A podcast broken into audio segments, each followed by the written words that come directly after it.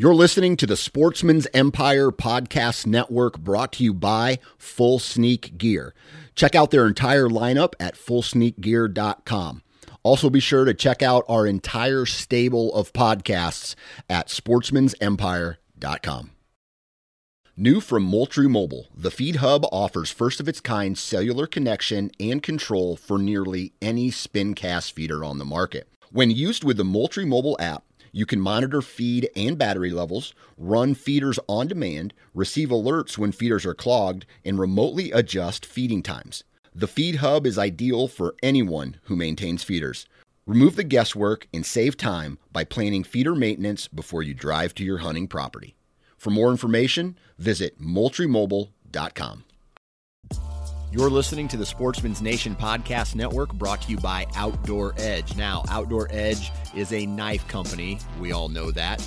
They offer a complete line of fixed blade knives, replaceable blade knives, and game processing kits, right? So, any blade you need to break down an animal, these guys have it. Now, the cool thing about their replaceable blades is let's say you are in the middle of breaking down an animal and the blade goes dull. The only thing you have to do is push a button. The blade pops out, you put a new blade in, it locks in tight, and you're back to breaking down that animal. You get it cooled down, you get it back to the truck faster, and you get more meat in the long run. So, if you want to find out more information about all the blades, fixed, replaceable, and game processing kits that Outdoor Edge makes, visit their website outdooredge.com and if you want to save 30% on your purchase enter the discount code nation30 that's n-a-t-i-o-n 30 and that's outdooredge.com when you post hunting photos on Instagram, they get censored. When you post on Go Wild, you get virtual fist bumps from fellow hunters. When you buy gear on Amazon, you gas up a billionaire spaceship. When you buy gear on Go Wild, we donate to a camp that teaches kids to hunt, fish, and shoot. See the difference? Go Wild is a free social community built by hunters for hunters. Join today at downloadgowild.com and I'll give you 10 bucks just for setting up your account. And you'll keep unlocking Go Wild rewards as you share content because guess what? We like hunting pictures. Join at downloadgowild.com or in the App Store. Southern Ground Hunting Podcast is brought to you by Spartan Forge.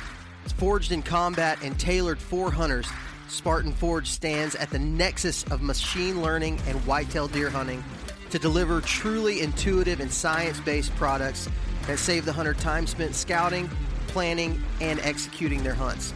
You can start your free 14 day trial today by visiting SpartanForge.ai and you can use the code Southern Ground. That's all lowercase, all one word, Southern Ground at checkout, and that'll get you 25% off of your purchase. If you're wanting to know more about saddle hunting? Well, check out tetherednation.com for all your saddle hunting needs. Tethered is for saddle hunters by saddle hunters, and they're redefining ultralight hunting. If you'd like to support the Southern Ground Hunting Podcast, you can visit patreon.com forward slash Southern Ground Hunting, or you can click on the link in the show notes of this podcast episode. We offer two different tiers for our patrons that offer a solid list of benefits. We'd love for you to join the Southern Ground Hunting community today. Again, that's patreon.com forward slash Southern Ground Hunting. And now, let's get to the show. Okay, on the show today, we've got Mr. Byron Horton. You guys are going to uh, probably recognize that name because the man is a consistent killer. Um, one of the one of the greats as far as I'm concerned.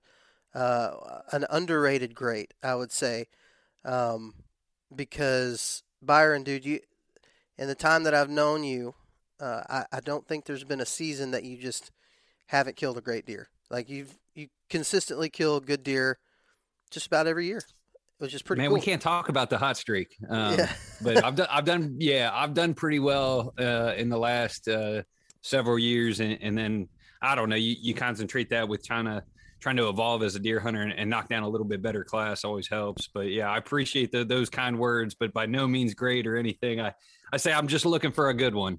Well, listen, I, you have uh, the, the the crew that you hang out with. You can always tell a lot about a person by the crew that they hang out with and the crew that I see you with the most consistently is a bunch of killers. So you fit right into that. You fit right into that group uh, very well. But you had a great season this year, which is uh, um, nothing new. But uh, we haven't been able to hook up to have you on the podcast. I think I've asked you a couple times, and we just haven't been able to to work it out. But uh, I'm super excited about you coming on, man. Yeah, no, I appreciate it. I've followed you uh, since beginning. We've passed a, a, few times, one at ATA. Um, you you called me actually too. Another funny moment was I blew it on a buck uh, uh, two years ago in Kentucky, and you killed one the same day. And I was hauling out, out of the woods or whatever, walking like a, a long distance, and you gave me a buzz. And I thought it was just a cool moment to hear you and I have never really like sat down and had beers or nothing, but you're calling me about shooting a stud out of state, and I'm like, dude, I just blew it. yeah. Like I got to get back out there. Like you know, it was pretty cool.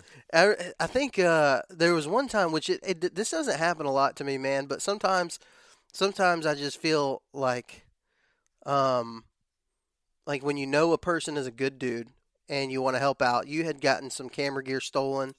Yeah, and yeah, we did like that. a we did like a we, GoFundMe thing, and uh, I put it out there, I don't think, man, we may not have ever even talked at that point, but I I remember seeing all your videos and stuff like that. I was like, man, I like this guy, and then I heard about that, and I was like, we got to do something because, I mean, maybe yeah, it was that, a selfish thing because I just wanted you to keep making videos.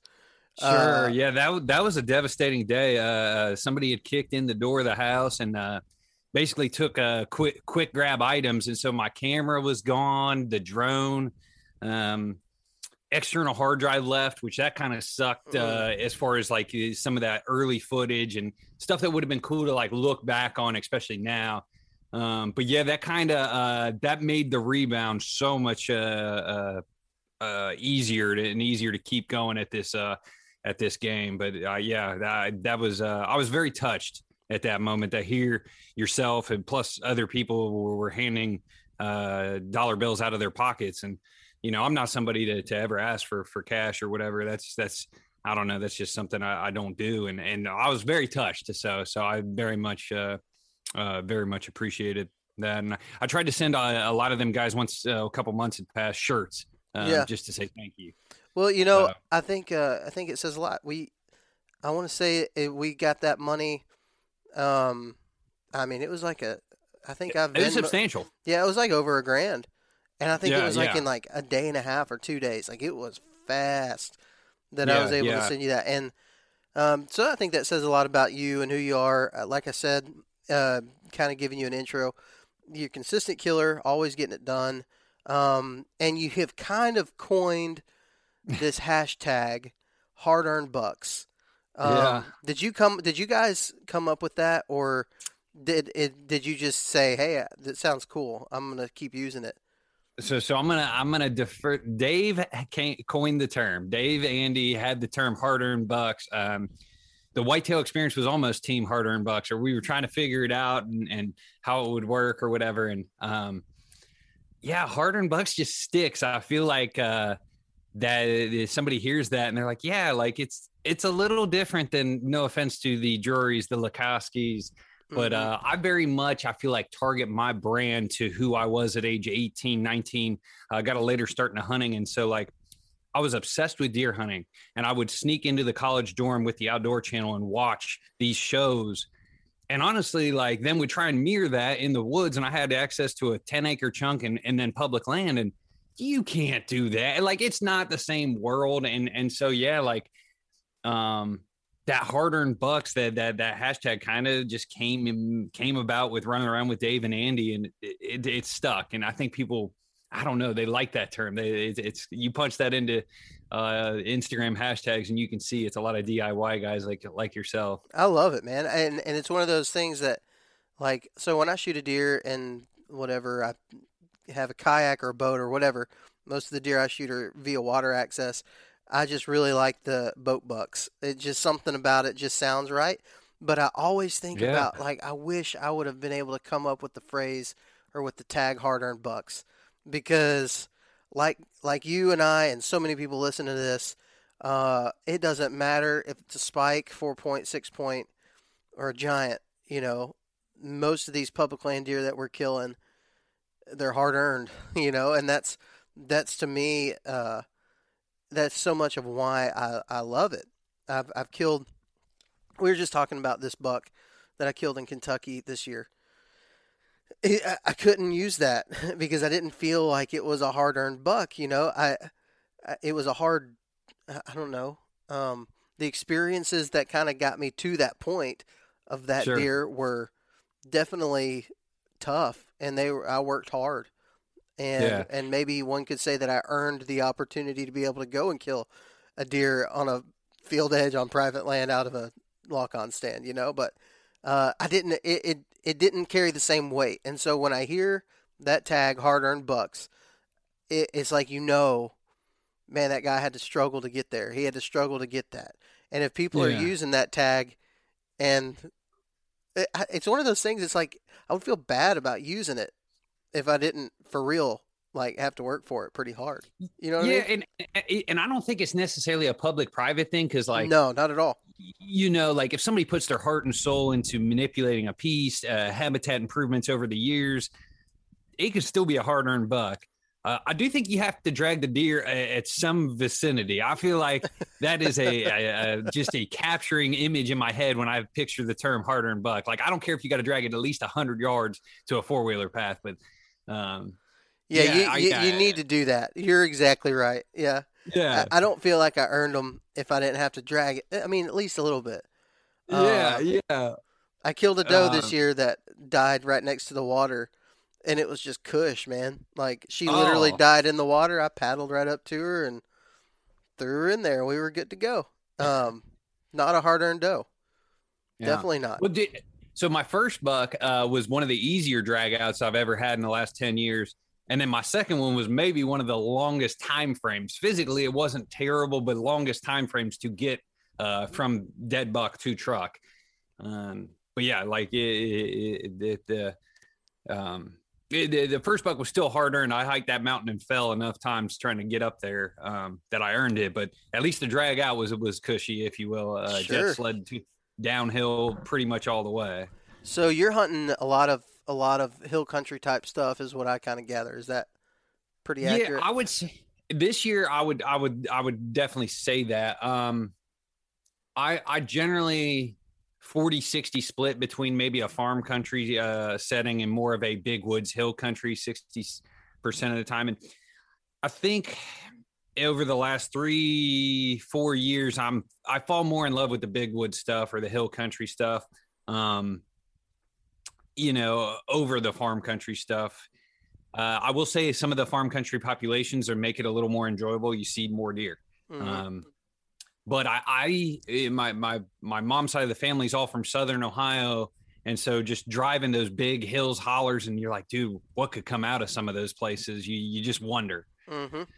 Um, so yeah, I've I've kind of become, I guess, uh, yeah. If you said I could shoot the equal class buck, and he comes out of farm country versus the big woods hill country, I think I'm going to say I'd rather shoot him in the big woods hill country. Just I like that pursuit. I agree. Uh, I'm I'm kind of the same way, and I I do feel as though there are some guys who, when you look at farmland, and there may be more people this way, just because the Midwest is pretty big. Uh, There's a lot of farmland type stuff in the U.S. Some guys can look at farmland and say, "I know exactly where I want to be on that piece of property. I know I can put this piece of the puzzle together, or I can put this whole grand puzzle together off this farm, you know, whatever, cropland, farmland, whatever. They can figure that out. And then there's some guys who look at the big woods and look at these hills, and like you said, the hills and hollers and all that stuff, the terrain, and you just you can look at it and and say, I need to be right there. It doesn't intimidate you. Whereas for a lot of people, when I look at a big piece of farmland, dude, it's intimidating as heck to me. I I'm like, I don't know. I'm, I, hmm. There's a bunch of field edges, you know. It's just, it, I, it's like a jumbled thing. And but when I look at some hills and hollers and clear cuts and big wood stuff, I can almost like pinpoint pretty quickly where I want, like the area that I want to focus on. In the, it, it Yeah. does not intimidate me because it's what I'm used to. And so I'm the same way as you, man. I, I love it. I love that that big, just big country stuff. It's yeah, big just, bigger landscapes. Um, sometimes hunting pressure is less. Uh, Mhm. I feel like um, I, I do think this though. I feel like sometimes when I hunt the big woods and, and stuff like that, I kind of personally, just based on my personal skill set, I almost need a little bit of that rutty type stuff to kick in. Mhm. Um, I do not have a good early season game dialed. I really haven't had a lot of good encounters in, in that aspect. Um, so, so farm country, I think uh, I've I've had some in well. I still true. haven't closed. The, yeah, I haven't closed You're the right. deal early early season in farm country, but I've I've at least visually seen a few things. Um, but but yeah, like I feel like at least with my big woods pursuits, I used to actually rewind about five years ago. I used to not touch big woods and hill country until about uh, let's call it October fifteenth and, and onward. I may scout a little bit or pull a cam, but but I generally was kind of waiting for some of that pre rut to kind of kick in to help me out down there. That's exactly right. That's a great point, uh, and one that you and I have talked about in uh, in regard to cell cameras and um, and things like that. You are correct. I've I have been to places like Kentucky, Tennessee, um, and in farmland. You know, it's a little bit easier to pinpoint movement for early season stuff before the rut because you got food sources that are there. When you're looking at big woods stuff, I mean, the entire mountain can be a food source because it's covered up in acres. You know, it's just Yeah. it, it's really really hard to pinpoint early season. For example, this year in Alabama, and I'm sure you've had seasons like this too, where people see the highlights on social media, but they don't see actually how many times you've been up in those hills trying to figure out something for early season. I didn't see. I saw a spike and I saw a six point. That was all I saw from October 1st through November the 27th. So almost two months.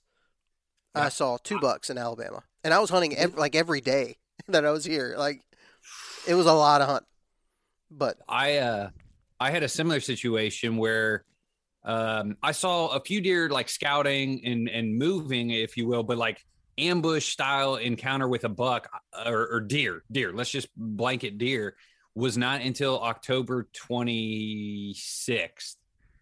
how many days Um, do you think you hunt a week?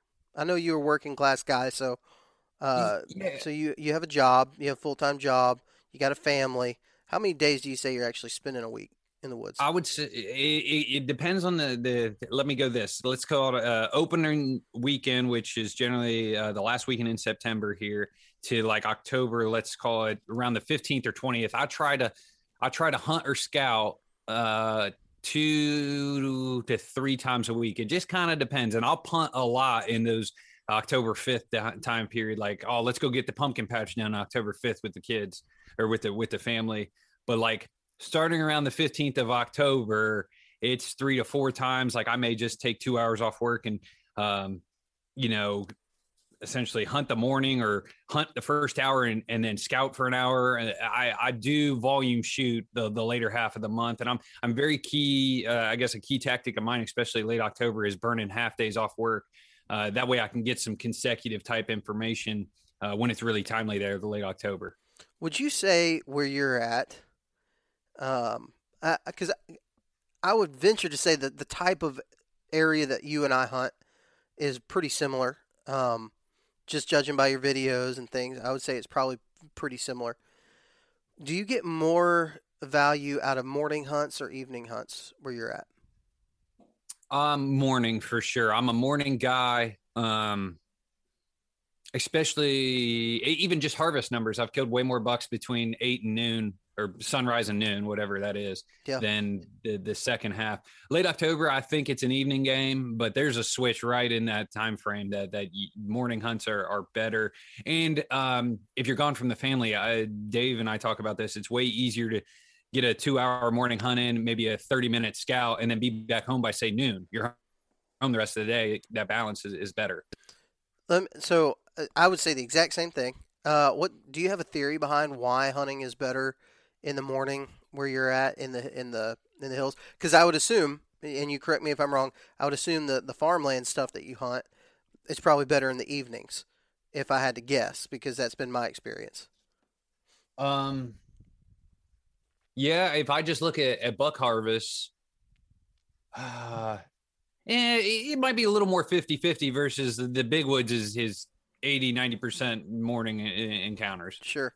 Do you have a theory on in big woods why that's the case? I, I, I, just that rut uh, time period. Those bucks get on their feet maybe an hour or so into the day, yeah. and, and, they go look for them does that lay down. And I just maybe that's when I walk through the woods and scout. Maybe those are the ambush points that tickle my spider senses, yeah. if you will. And that's that's why I've, I've I've I've seen more deer during that time. I've had more encounters. I've uh, wondered. Uh, I've wondered if it's a self a self fulfilling prophecy that hunting mornings are better because I, yeah. I hunt mornings. Like that's I'm the same way as you. I hunt mornings because, you know, I can get home a lot of time when the family's only been awake for a couple mm. hours, so the day's not wasted. So, so it could definitely be that. But I have invested time in the evenings eh, earlier on, mm-hmm. and just not seen deer. Like even even the peak of the rut when me and Dad are doing rutcation, we'll hunt evenings, and we just don't see the same quality of deer. We don't see the same numbers of deer. You might see a doe might see a mm. spike. You know, it, it's just not going to be, you know, the bigger buck movement like you see in the mornings. But here's my theory, okay? And and you tell me if this could make sense where you're at. So in Alabama, um, we have you can bait, you can put corn out on private land. Uh, private land, private properties have food plots and things like that. In these big woods, public places, most of them don't have, uh, you know, a, a, a, huge amount of food plots. There's not a lot of ag around where I live at. Um, but you definitely, on the private lands, you have corn piles, feeders, food plots, stuff like that from hunting clubs and leases and things. So when I watch TV, so, so TV deer, um, most of their success is happening in the evenings. Almost, it seems like almost always you're watching an evening hunt. There's not a ton of morning uh, morning type hunts that are successful on TV. And so my theory is that a lot of these big woods deer, especially in the type places where, I, where I'm hunting, because I'm hunting a lot of property lines, property boundaries, and things like that, uh, broken up public. Uh, my theory is that these deer are going in the evenings. They're kind of concentrated. Their movement is going to be more concentrated towards the private food sources, and in the mornings we get so much movement because there's you know the deer coming off of those food sources and coming back onto the public the big woods the stuff that offers a little bit more security for their day you know for their daytime activity and then obviously in the evenings they go over to those corn piles because i definitely hear other people people who hunt private land out here they wouldn't i don't think a lot of them would say that there's a uh, big huge difference in uh, mornings and evenings, but definitely the public public land guys say that. Yeah, so like you're saying in the evening, it's more of a, a straight shot A to B. They're going to that that that food source. They're not. Uh, and then in the morning, they're maybe more inclined to to bebop and and shoot over here, grab some oaks. Oh wait, I'm gonna hit this uh, other browse source on my way back to cover. Sure, um, or or a, even a during line even during the rut. You know, I mean, mm-hmm they're going to do they they may do more of their chasing, you know, in those in, in that little more secure area, which would a lot of times in the places that I hunt would be uh, in the you know, on the public side of things. Yeah, I, I, I, could see that very much being a, a key factor. Uh, in fact, we have joked for years uh, as far as the rut, like the core of the rut here in Ohio and even really out of state. Like we see a lot of deer until about noon to two o'clock ish, maybe. But like it, our group in the rut, November one through the whole month of November, really, like we just don't have evening encounters as much. Uh, it's, just maybe yeah, our game's not as strong in, in that sense. So yeah, I could very much uh, uh, see that as far as those deer bebopping around a little bit more in the the morning hours and, and just I don't know, taking their time essentially to, to get back to bed a little bit more. I would be interested. I know you're I know you're really good buddies with uh, the DeQuistos. Um, hang around with Cody a lot. Uh, I would be interested to get his take because he's one of the few guys uh, yeah. that he seems to have a lot of success in the mornings. Um, yeah, in more of a traditional agriculture setting. Mm-hmm. Yeah, yeah. I would I would be interested to know his take and and it may just be that he's really pushing in close to bedding, which would be, uh, you know, a good tactic for early in the morning, getting there early before he gets there.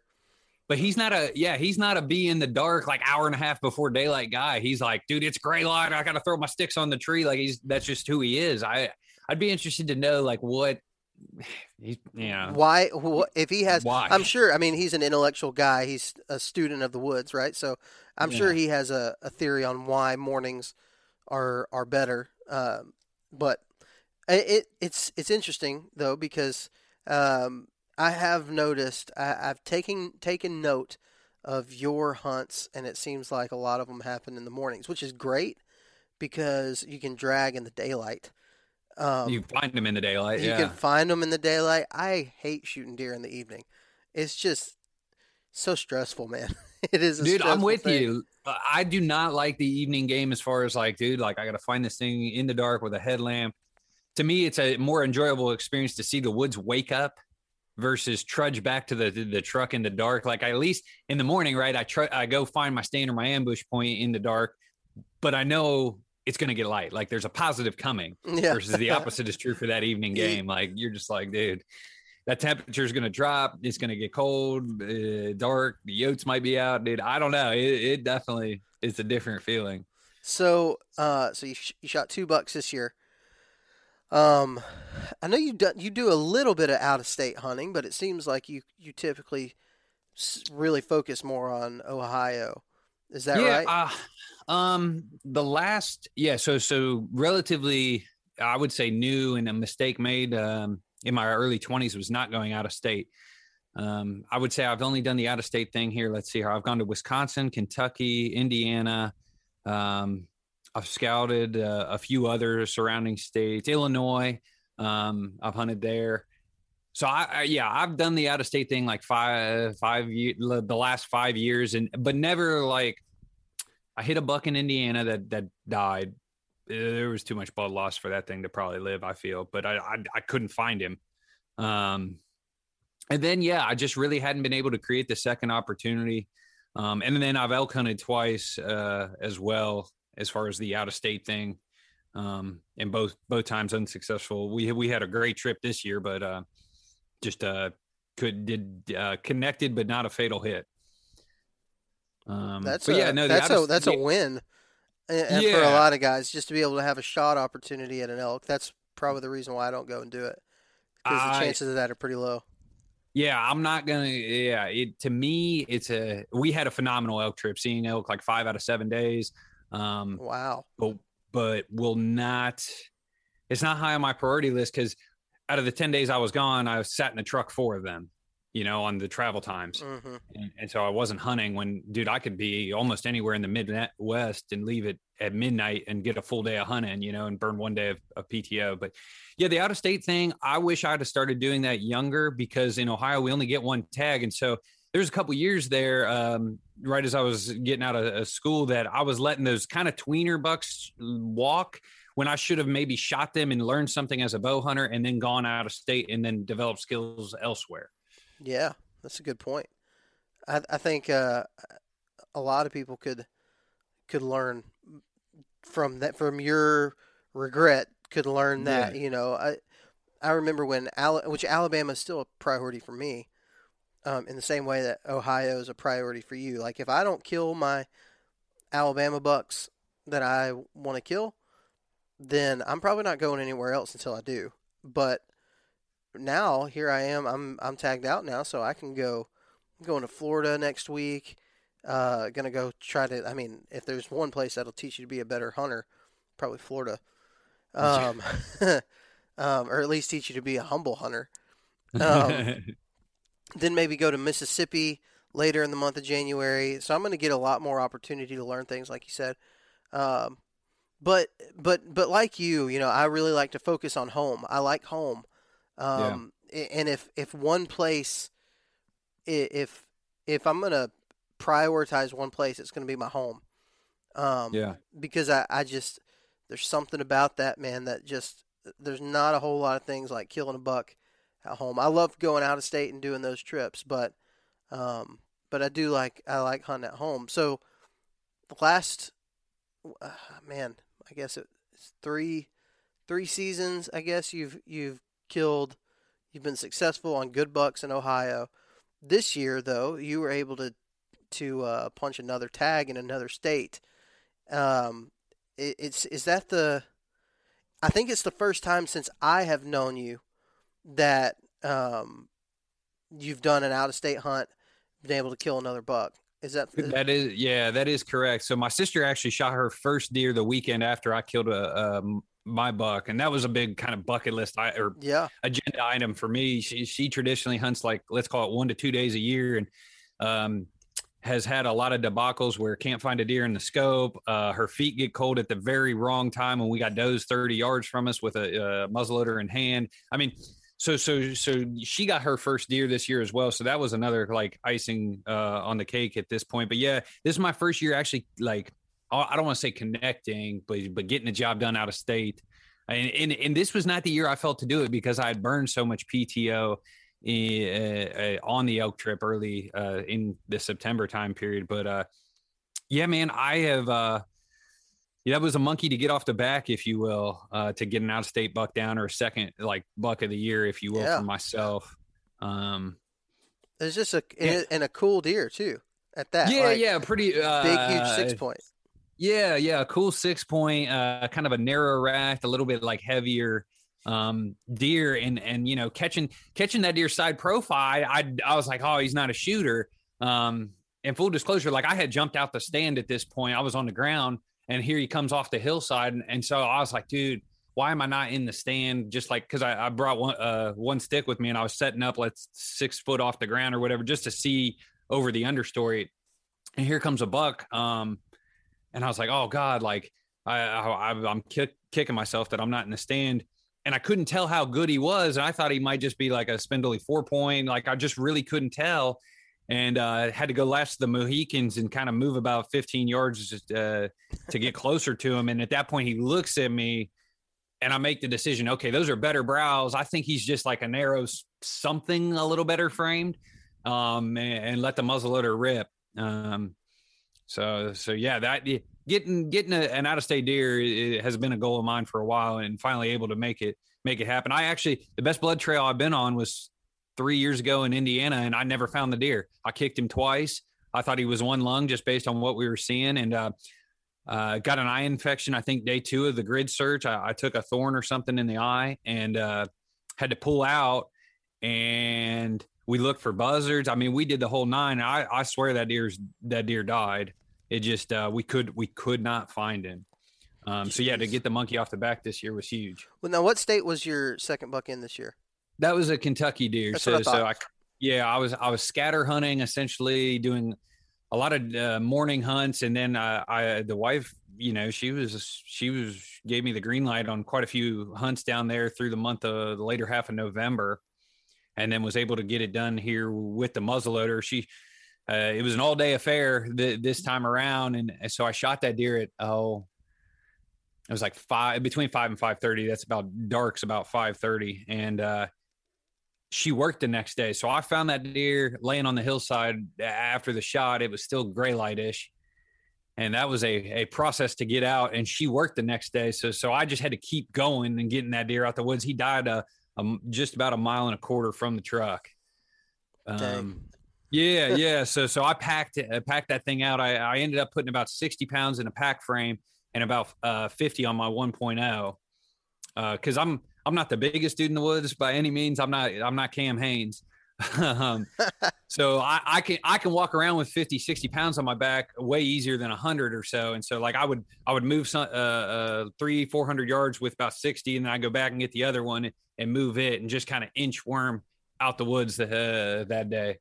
I, I've I've watched uh, a couple guys, Jake Bush, yourself, a couple of guys using the custom gear stands and doing the pack out method with them. And uh, yeah. th- there's not. I'll be honest with you. For me, I, I just really like the saddle. It's it's great for me. I I enjoy it. I really don't have any reason to to not use the saddle.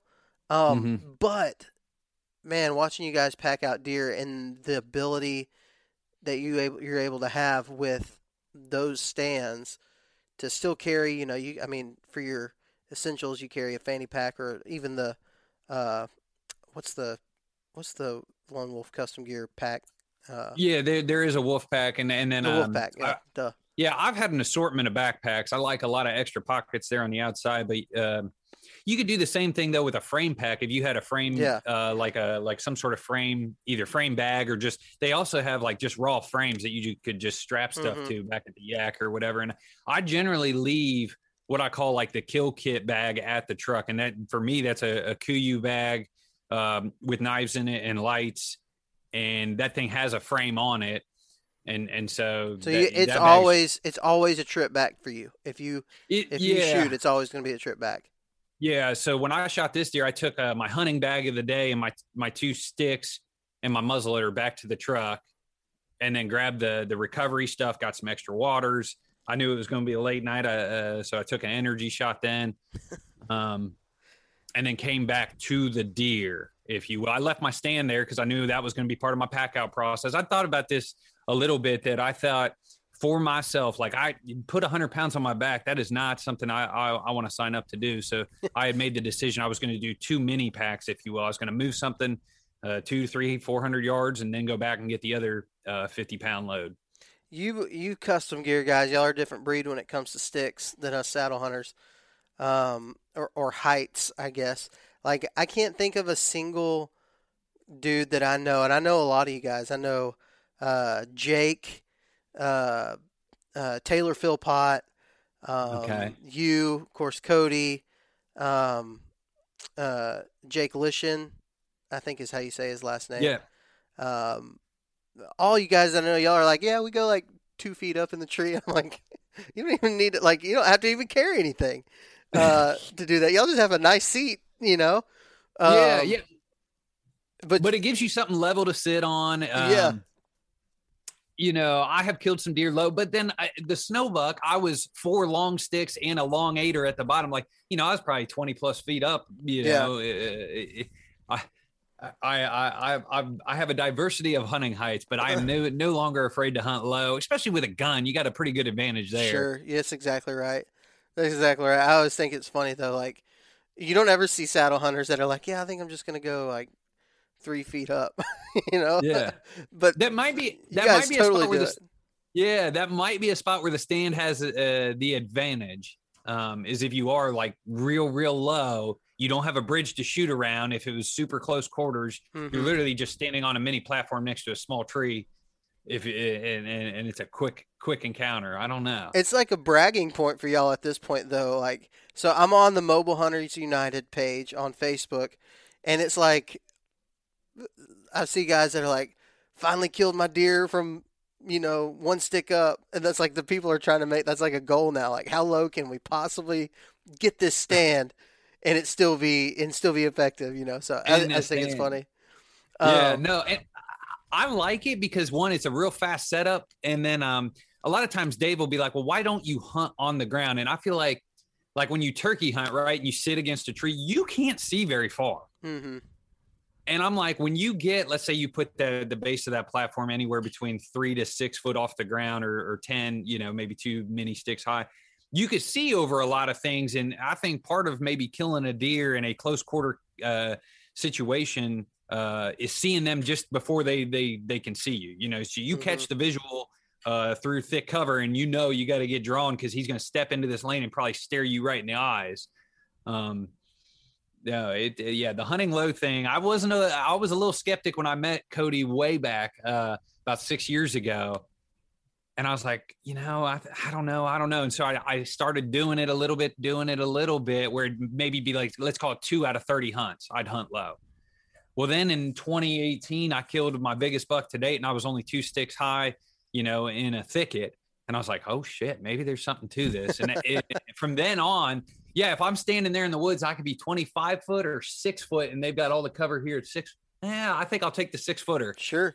You get better shot angles from low. I, I'm the same way. Like in early season, I really enjoy early season setups just because uh, I can typically be a lot lower in the tree.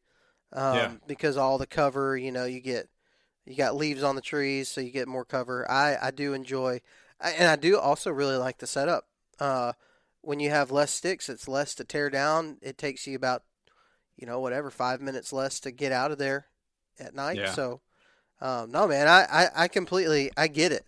Um, y'all just brag about it a lot. And, uh, Yeah, yeah. I, I, but I think a little bit of it, bit of it is disbelief. Maybe there is a, a chest pounding effect now to it. there is, there totally is. Uh, it is also super heart pumping. Like uh, uh, Uh-huh. the deer I killed, I think was it last year. Like I think the the the image, and I'm sure you have this with some of your buck encounters. Like a lot of times, the image that's burned into your head is like maybe your first glance at a buck coming through the woods, or the the time you see him on the ground, like he's dead, like mission accomplished. But I remember this deer, the black eyeball sticks out to me. Uh, the buck I killed two years ago, because literally it's a rainy day, so I couldn't hear him coming and I see that black eyeball in in just a, a good frame at seven yards, and I'm like, like that is just burned into my head about that low hunt, and it, Uh-huh. it was just, yeah, that that to me was a very uh, pumping experience, being you know three foot off the ground, seven yards from a whitetail. It, that doesn't happen often. it's pretty cool. It's pretty cool. Yeah. Byron, so what's your if you had to kind of put your uh like hunting strategy inside of a nut a nutshell, um, what would you say are the things that you focus on for big woods deer? Yeah, I do a lot uh, of off-season scouting. Uh, in the past couple years, I've hit somewhere around seventy-ish miles um, in the off-season, and that gives me like a blueprint. And then I would say like another key factor though is I have the blueprint, but a lot of times I'm killing these deer not necessarily in one of those predetermined pins, like maybe a scout or a visual trail camera. Something leads me to another ambush point, so I'm never married to a certain ambush point uh, uh, prior prior to the day, if you will. Um, and then uh, I have this saying in my head that's do what's hard, do what's right, you know. Um, and and that that to me means okay, maybe I get up 20 minutes earlier because that means I'm gonna beat trucks to the parking lot.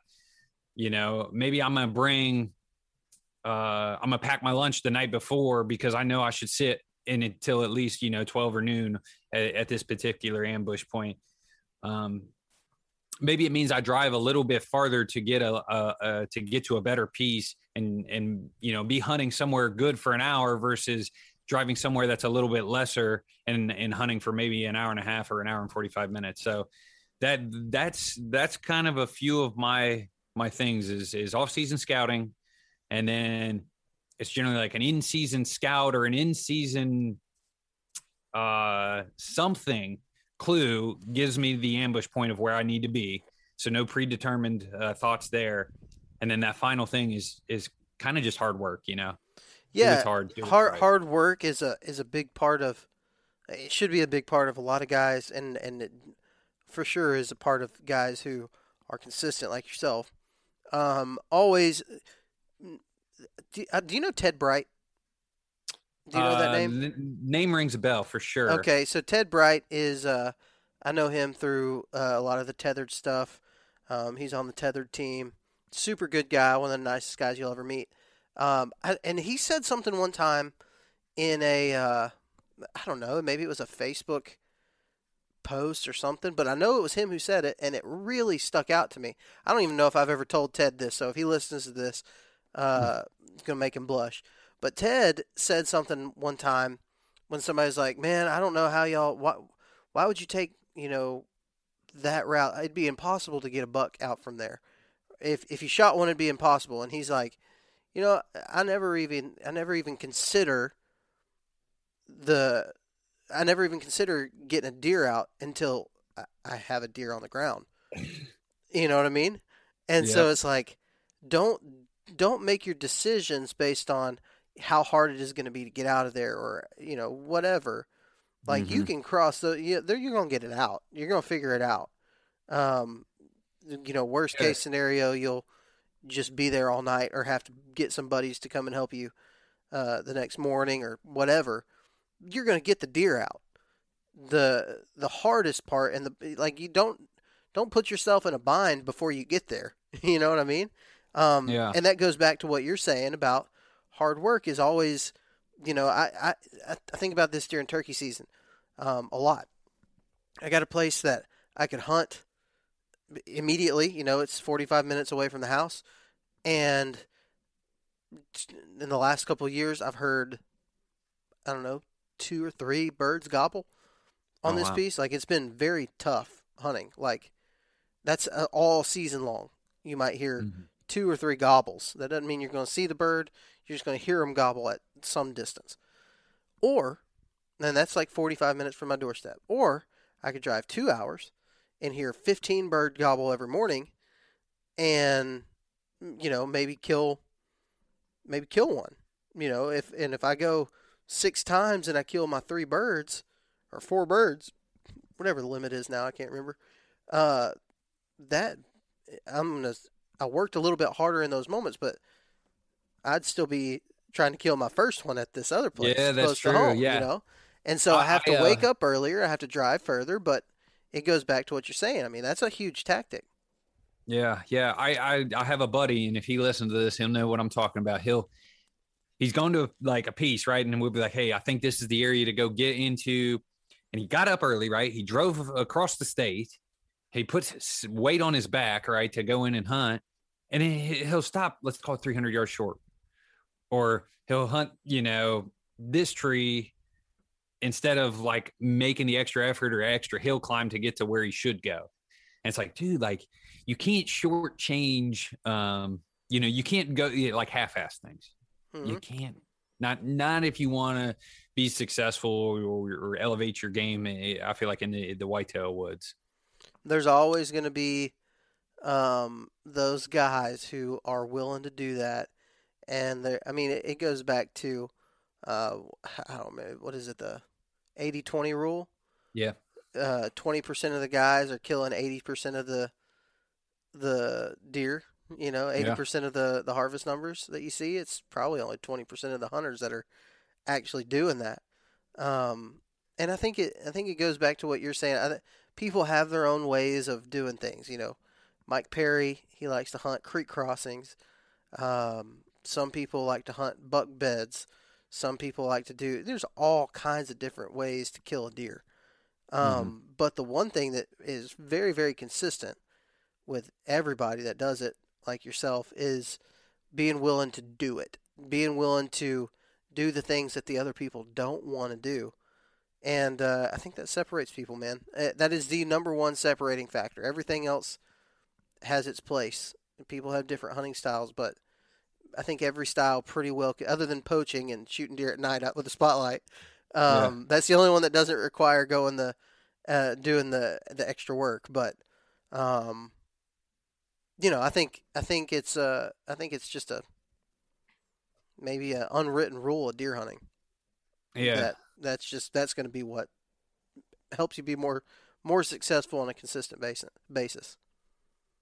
Yeah, yeah, no doubt. The consistent guys, somebody can luck into a good buck, or or somebody can luck into a good buck and quote everybody's Facebook tactics for for a year or two. But look at what they do in five years, and you kind of can tell at this point uh, who who's really doing what they're talking about, or who really is is truly obsessed or or or you know puts in the true effort to to get it done uh, year in and year out.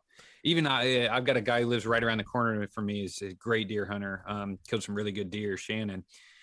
And that dude, he glasses, he food plots, he runs camps. I mean, him and I are are working at uh, doing two different tasks a lot of times you know, complete opposite ends. But dude, he is always doing something mm-hmm. to improve his deer hunting, and and so yeah, a, a, lot of guys like that. Justin Hollinsworth and and um, anybody doing things at a high level, I feel like is always always doing something. Do you have anything in big woods that, uh, as far as like what you say, you do a lot of scouting?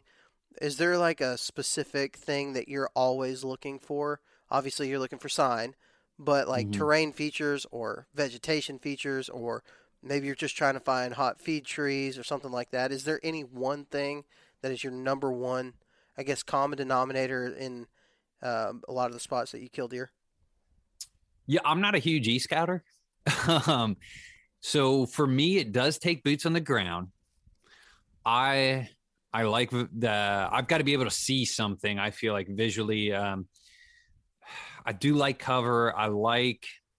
I, I do have a thing where I like a combination of features, Sure. where maybe I've got a, a clear cut in the area, and this is like the next best hogback kind of in and out of that system. And then there's oaks one hill over. So wait a minute, now I've got three things working for me versus just one. Or this is um oh there's there's a fallen down log here in this upper third that pinches things down, and there's also maybe two doe bedding areas. So now, like instead of hunting the two doe bedding areas, that that fallen tree does kind of pinch some stuff down here, and and now I've got a combination of features. I feel like that's something I I kind of look for, um, but a lot of times I got to visually see it and and and kind of figure it out at that point. I I would say those those are some of the things I really look for in what where I hunt, and I don't and I don't love open timber. I like a little something on the ground. It doesn't have to be stu- stupid thick, like a clear cut. You know, I'm in, but I don't like a really big open timber. Even though I think some bucks bed there just for visual advantages in, in the big woods. hmm Yeah, I, I, I 100% agree. Um, which kind of helps you narrow areas down because in the big woods, at least where I hunt in the big woods, the majority of those woods are wide open, especially, you know, once you start getting to November, December. And so you're Are you able- a, what's that? are you a big e scouter guy, or do you visually like? Do you do a lot of boots to ground? Uh, I guess let me ask. Let me turn that question around a little bit. I will say this: um, most of the places that I frequent, uh, I found via e-scouting. Now, Okay, so you you are an e oh. I, I always will. Yes, I absolutely. I'll always look at the maps, and that's usually where I first am like, okay, maybe this is a spot to go look at. Uh, but I'm also, if I go to a new place, um, unless on the map I can see, like this clearly has everything that I'm looking for, there are going to be deer here. There's some spots like that that I, s- I find on a map, and you can see very clearly, this is what I like. I'll go in blind in the morning and climb up a tree, and I've been successful that way. Uh, but I'll say that most of the spots, like the areas that I hunt, maybe a specific tree or in a general 20 yard area, um, maybe I found it via e scouting, but after having been in there and seen it, I just fine-tune. Yeah, I, I just uh, where I'm at. Almost, I would say all of them. Most of most all of them that I go back to, uh, I I have fine tuned it and and figured out better ways to hunt it than I originally thought with with e scouting. I actually uh, the buck I killed um, was my second buck this year. I shot in a spot that is perfect. I mean, it just absolutely is perfect. The first time I ever hunted there was two years ago. Um, two, two, three years ago. Three years ago to the day that I shot the buck this year, uh, December the seventh of whatever that was, 2018.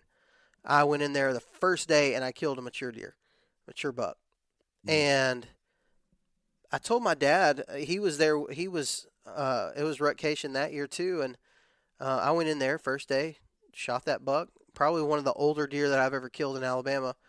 Um, and I shot this one in a different, uh, probably 75 yards past where I shot the first one at. And I told Dad, I was like, you know, my theory was okay of why I shot this deer, the the, the first deer. I was like, but I really shouldn't have killed that deer that first day. Um, I had, I, I believe, I actually grunted him in because when you push further about 75 yards up, then you can see why deer are in that area. I mean, there's a terrain feature, there's a creek like a or a, a draw that goes leads directly into a three-way hard edge. Um, that's I mean, look, like it's perfect, and I shot that buck walking that draw. Um, Okay. this year. The first year, I believe probably I just grunted a buck in to where I was, uh, and that's why he was that's why he was there. But I told Dad I was like, it makes no sense other than I grunted him in why that deer would have ever come down this finger. He wouldn't have anywhere to go, and uh, So that's a good example of I went in and was successful on a blind sit first thing in the morning, but I still fine tuned it. And probably every time I hunt that from now on, I'll go back into the same spot where I shot the buck at this year. So yeah, um, you found the kill tree in that ambush point, if mm-hmm, you will. Absolutely. And no doubt a guy could get lucky. Uh, buck could chase a hot doe in front of you during the rut. But I, I do think that even with the rut going on, you can up your odds big time by uh, just just understanding by fine tuning, like what you're saying, and and understanding terrain features and understanding, you know, uh, vegetation and and what deer like mature deer like to travel. So I, am I'm, I'm a lot like you though, man. I, I like to see it. I like to do a lot of in season scouting. Um, but you know, ha- have you noticed where you're at that certain terrain features tend to produce more frequently than than others? Yeah, um, two two parts on that one. One, I feel like the most obvious uh, terrain feature on the map never produces. Um, a saddle. Some a lot of times. That was number two. That was number two. Okay. It's like, dude, like I'm just not. I'm not. I'm not a huge saddle guy. I haven't. I I've watched you just not take them. Um, and you're like, well, they should, but they. To me, it's not a, a big factor. Um, it's not something to base everything on. They, they this year one of my b- better hunts of the year, seeing some red action uh, was off a saddle, but the, it was it was vegetation. It was a point. There was like three or four things I put well above the saddle, but I noticed uh, these deer were coming through the saddle in the morning or whatever, and I'm like, oh, these deer are actually using this thing. Mm-hmm. Didn't think they were, um, but that's yeah, the, that's something I feel is kind of over overrated, um, at least where I hunt. And a lot of times, uh, like there's a there's a, a place in Kentucky where I hit the deer at this year and I didn't recover. And then where I shot the big buck at last year, it's the same exact spot, and it's a saddle. Um, like you said, it's it's not like the others. Uh, it's it's got thick cover on it. I mean, a hard edge going down it. I mean, it's a it's a really good spot, regardless of it being a saddle or not. But the other thing is that it's very difficult to get to, other than if you come at it by water. And so sure. I think deer naturally are inclined to use a saddle, um, just just naturally. But when you're starting to talk about, you know, a mile and a half and in from mm-hmm. a parking area, those are going to stick out to everybody, and so the human pressure might, you know, interfere with that movement more than anything. Yeah, um, especially like year over year, they probably, I would think, they would pick up on, hey, that that saddle that's not terribly hard for a hunter to go to generally has a hunter in it at some point during the fall. And so let's let's not use that saddle, but maybe the the saddle that I don't know is is tougher to get to or just mm-hmm. sees less hunting pressure. Oh, they use that all, all day, maybe every day. Sure. And I find that where I'm at, a lot of the a lot of the best terrain features to hunt are the things that are a little more subtle. You know, the mm. things that, that don't just like stick out, you know, like, oh my gosh, look at that thing. I think the more people start understanding thermal hubs, I think the more pressure you'll start seeing on thermal hubs. But right yeah. now, we're at a, actually a pretty neat place in time where even still people aren't understanding them completely how they're supposed to be hunted. They just see a bowl on a map and they're like, no, that doesn't sound good. Um, but the more people learn about those, I think the the more popular they'll get. But you know those subtle like really subtle draws that lead into a, a a, nice you know hard edge or something like that those seem to be just killer where where i killed my ohio buck i uh, scouted that area october 10th 11th ish and i walked i think roughly like a thousand yards or whatever and it was the only place i stopped i actually put a cam out because i was like dude like spidey senses went off like there was a shelf and then like like the the habitat or, or the vegetation was good all and here's a pretty steep you know mini bluff not a not a steep bluff but oh wait that you know if i was a deer i'm not going around that. I, i'm gonna come down onto this this flatter shelf and the hillside over there was a natural deer path that kind of crossed over and led right to it. Like i naturally walked it. I was like oh you would have never seen that from a million years on, on uh, e-scouting. It, it, just stumbled across it, mm-hmm. and uh, that that's where I had my my encounter uh, in Ohio and was able to get it done there this year. That and that goes a lot with what we've talked about over this podcast. Absolutely, and that and it goes back to earning it. You know, I think um, going and, and looking at an area instead of saying I'm just going to go in blind and get what comes. You know and that, maybe that's a good idea sometimes. Uh, definitely, mm-hmm. I still do it. But but going and actually getting eyes on an area, just you earned it just that much more because you went a little bit extra step. Because I can't tell you how many spots I've went to blind and been like, this sucks. I should have never wasted a day coming here. Um, so I appreciate you, man. I appreciate you coming on the show and sharing sharing the you know just your experiences and your some really solid information and uh, I think I think whenever it comes down to it, I'm probably gonna have to title this episode "Hard Earned Bucks" with Byron Horton. Uh, yeah, because you definitely do that. You earn them, and I love it, yeah. man. I respect. You know, it. you know all about it, man. And one of these days, I'm sure we'll we may cross paths in the woods at some point and not know about it. yeah, that'll be true. Uh, that'll be true. You, you, you traveling fiend. Um, I'm trying uh, you, to more, man. I'm yeah. definitely trying. Did you ever make it? We we discussed prior to the year. We're not gonna. Uh, did you ever make it up there or look at that? I never went to Ohio. Okay. Um, I was uh planning on. The plan was that I was going to go Kentucky, then go to Ohio, and then go up to Pennsylvania to do the Spartan Forge hunt. Mm-hmm. Um, when I didn't shoot a buck on the first week in Kentucky, I was like, "Well, I'm not going to go to Ohio." I've already, I've still yeah. got a Kentucky tag. Yeah, you spent the tag money. So I just went back to Kentucky instead of going to Ohio, and then I didn't even get to go to Pennsylvania because my son got really sick. He was like really yeah, I remember sick. hearing about that. And so I was not able to go up to Pennsylvania. So a lot of that, my I guess northeastern hunts that I was going to be doing, kind of got, kind of got pushed off to the side. But one of these days, Ohio's freaking non-resident tag is so cheap compared to the other states surrounding it. Like I've got to go to Ohio, like no doubt. Yeah, we could we could talk off record a little bit. I, will elaborate. Uh, I got some thoughts there. Yeah, absolutely, man. Okay, so uh, tell us where anybody who wants to see you and your buddies kill these hard-earned bucks, uh, where can they hear and see more of that? Yeah, yeah, I would recommend to go to our YouTube channel. Just type in the Whitetail Experience. Uh, you can see those videos there on on oh, a hunting playlist.